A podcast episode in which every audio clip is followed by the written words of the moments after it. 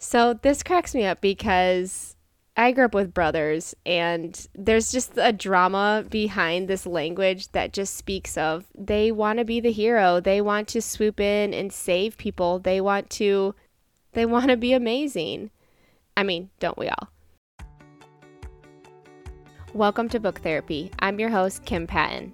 There's no way to count how many books are floating around in this world. Some are decent, some are truly terrible, and some are great. Today we're going to take a deep dive into one great book. Together we will discover gems of truth and encouragement to help you face your current season of life.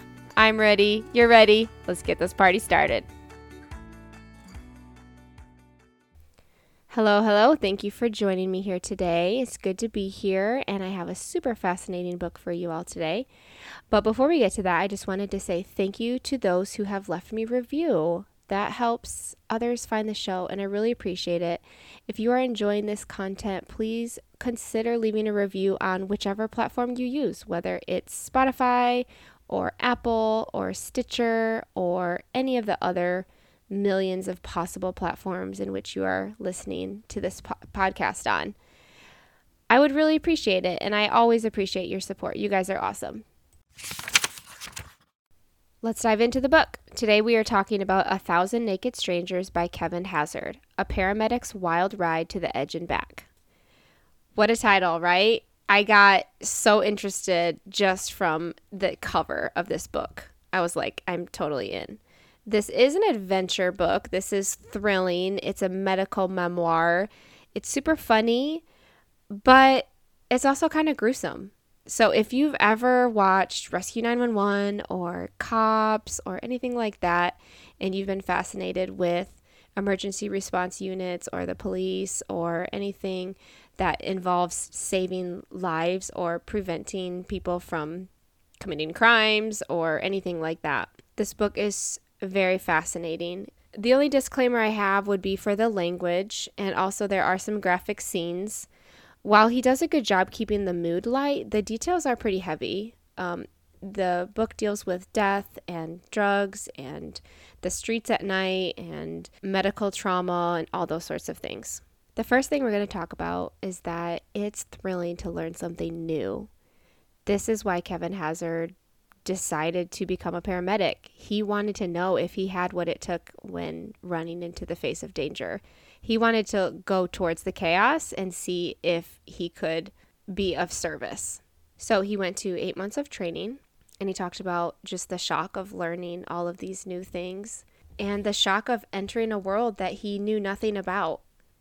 You can feel how frozen in time he is when he's experiencing some of these things for the first time. This is the prologue. He says, I did nothing to save the first person who died in front of me. I simply stood watch and let her go. She was old and white and wasting away in a nursing home. Her death was unceremonious but fast, and I was the only witness, Earth's final sentry, there to do nothing but close the gates as she slipped through. It was only his second night on the job, and that's this his first experience with death. And in the book, he talks a lot about his experiences with death and how he feels about it and how it changed everything.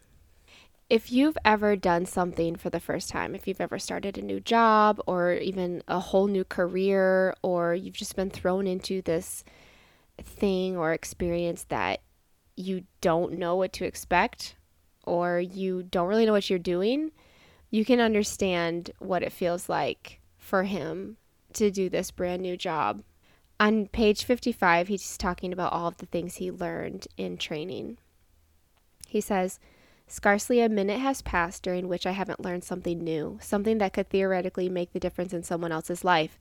How to talk on the radio, talk to a doctor, talk to patients, how to do all the things I learned in school, size up a scene, backboard, dress a wound, not just properly, but quickly how to start IVs in a moving ambulance, how to start them on the old, the sick, the injured, the nearly dead, even the clinically dead. It does surprise me a little bit that paramedic school is eight months of training. That feels short to me, knowing that my dad went to school for like an entire decade to become a doctor. But I guess that's what it is. You are on an emergency vehicle. You are not the doctors and nurses who are in the hospital working around the clock to save people's lives. You are on the streets. You are the first responder. You have to show up and know enough to save a life in a split second. And that's what makes this book so adventurous and so fast paced and so thrilling. But it also is a little terrifying that the people who are on these medical vehicles have training, but maybe some of them don't have very much training at all. I did learn that a medic is usually paired with someone else, and you can go to more school and get more training to become a medic. But at first, you're an EMT. It's interesting. I'm never going to go to EMT school probably, but he was curious enough that he wanted to do it and he studied hard, but he also learned more on the job, obviously, than he did in school. Secondly, let's talk about what it's like to live above the mundane. Because Kevin Hazzard did live above the mundane in his 10 years as a paramedic. But what does that mean exactly, and what is the cost of that? He and his partner talked a lot as they're driving around in their vehicle about the perfect call. What would the perfect call be? He says on page 77 We discuss when in the shift it would have to happen, and we settle on midnight. Then there's the question of what resources we would need at our disposal, how many patients would be involved, and what type of call, medical or trauma. We agree that we'd be on our own, no help close enough to be called in, nothing to rely on but ourselves, and it would have to be a trauma call. So this cracks me up because I grew up with brothers, and there's just a drama behind this language that just speaks of they want to be the hero. They want to swoop in and save people. They want to they want to be amazing. I mean, don't we all? This this conversation between the two of them is really what would be the perfect scenario in which we would walk away from the situation feeling like, yeah, this job is awesome and we did our best and people are alive because of us. That's got to be a pretty great feeling. And I imagine that's why people do apply because they want to save lives, they want to help, they want to be there when nobody else is. And there's a certain respect that comes with that. Even if it might be selfishly motivated, they are willing to put up with a lot in order to get that perfect call. Do he and his partner get that perfect call? Well, you kind of have to wait towards the end of the book to find out exactly. But the coolest part is he goes from feeling insecure can I do this job? Am I capable? Am I strong enough to, yeah, I am. I did. And that's really cool just to watch his transformation from the beginning of just starting out new and not knowing very much and just wanting to kind of do it for the thrill, but kind of also because you really wanted to help people. And then by the end of the book, you really feel like he has become really good at his job and he has saved a lot of people just by showing up. So you may live above the mundane, but with that comes a sacrifice, and he had to deal with death a lot. This is the weirdest quote I'll probably ever read in my life, but it's on page 195 and it covers the topic of the dying and the coming back to life, which is so strange. He says, And so, yes, we killed someone, but then with just as much ease, we brought him back to life. This is my first time. Up until this moment, every person I either found dead or who died in front of me has, despite my efforts, remained dead. This is my partner's second. The first call he ever ran was a guy who dropped while jogging, just collapsed and died, and my partner, with exactly zero experience, saved him on his very first try. I realize now that when he said he didn't know anything, when he said he wouldn't be offended if I corrected him, he actually meant it. Because even though he didn't have much experience, he knows deep down he's good. The first thing he did on this job was bring the dead back to life. And now, having done it myself, I know just how that feels. Okay, seriously? Can you imagine? I can't even imagine. We're talking about death being a fickle thing. And that is so strange. You hear stories of people coming back to life after, you know, being gone or being unconscious or being dead or having no heartbeat. But in this job, he experiences it on a regular basis. And if not the the dying and not dying and coming back and going away for a little while and then maybe not being so very dead, it's the near death experiences. The incredibly traumatic experiences that can take a life away in an instant that was his everyday. Okay, and lastly, we just have to say someone's got to do it. There's people out there who call 911 Who answers those calls? I called 911 um, recently. My husband and I were with our daughter, and she had an, a severe allergic reaction. And it was super scary. It was terrible and horrible, and I wouldn't wish it on anybody. She did respond to the medicine and she came back to us. But I'm so thankful for paramedics. I'm so thankful that when I called 911, the dispatcher talked with me and helped me until the ambulance could arrive and give her a higher dose of medicine that helped her get over the allergic reaction. So, yeah, someone's got to do it. And I'm so glad that they're there to pick up the phone and to respond when we need it the most. This is kind of a, the hard part of this book is he talks about walking into chaos and just trying to save lives. There are doctors, nurses, firefighters, police officers, military, all of those types of people who go to training in order to save other people's lives and to protect other people from danger.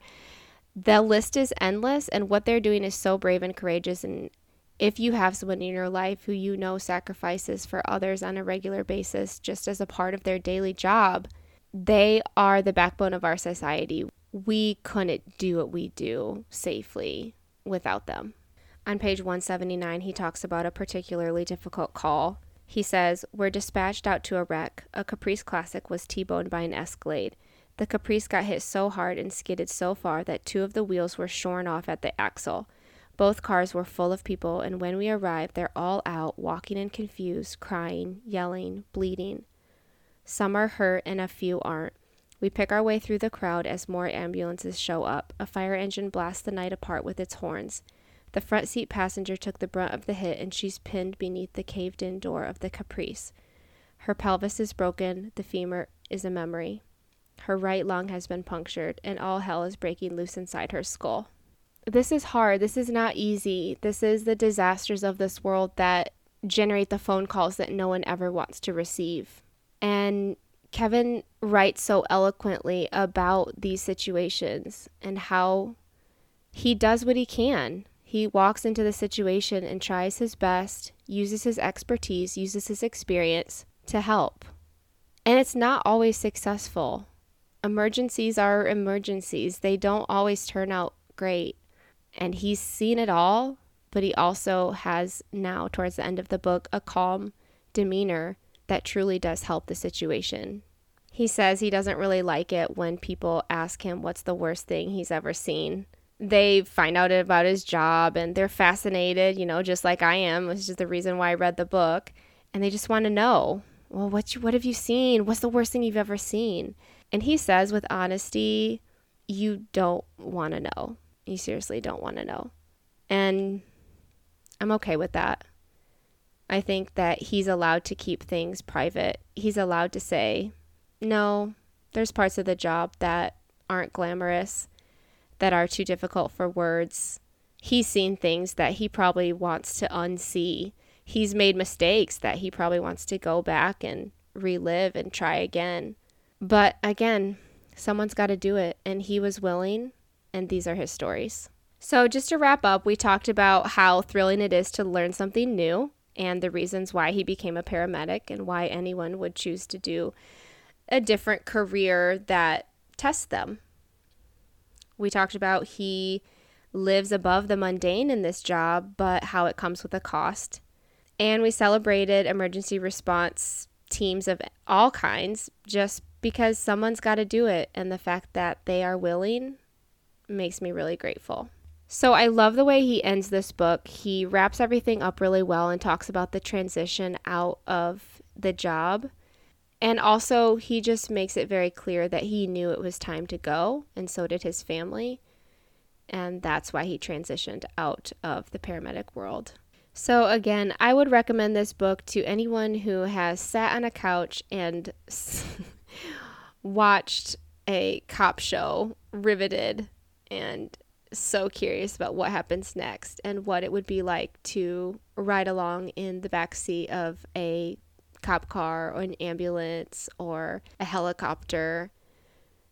We crave the action and the thrill, but we're smart enough to know that there's a reality behind that. And people who do these types of jobs are brave enough to go into the unknown with only their training and their experience and their desire to help people. Thank you for listening to this episode on A Thousand Naked Strangers, a paramedic's wild ride to the edge and back by Kevin Hazzard.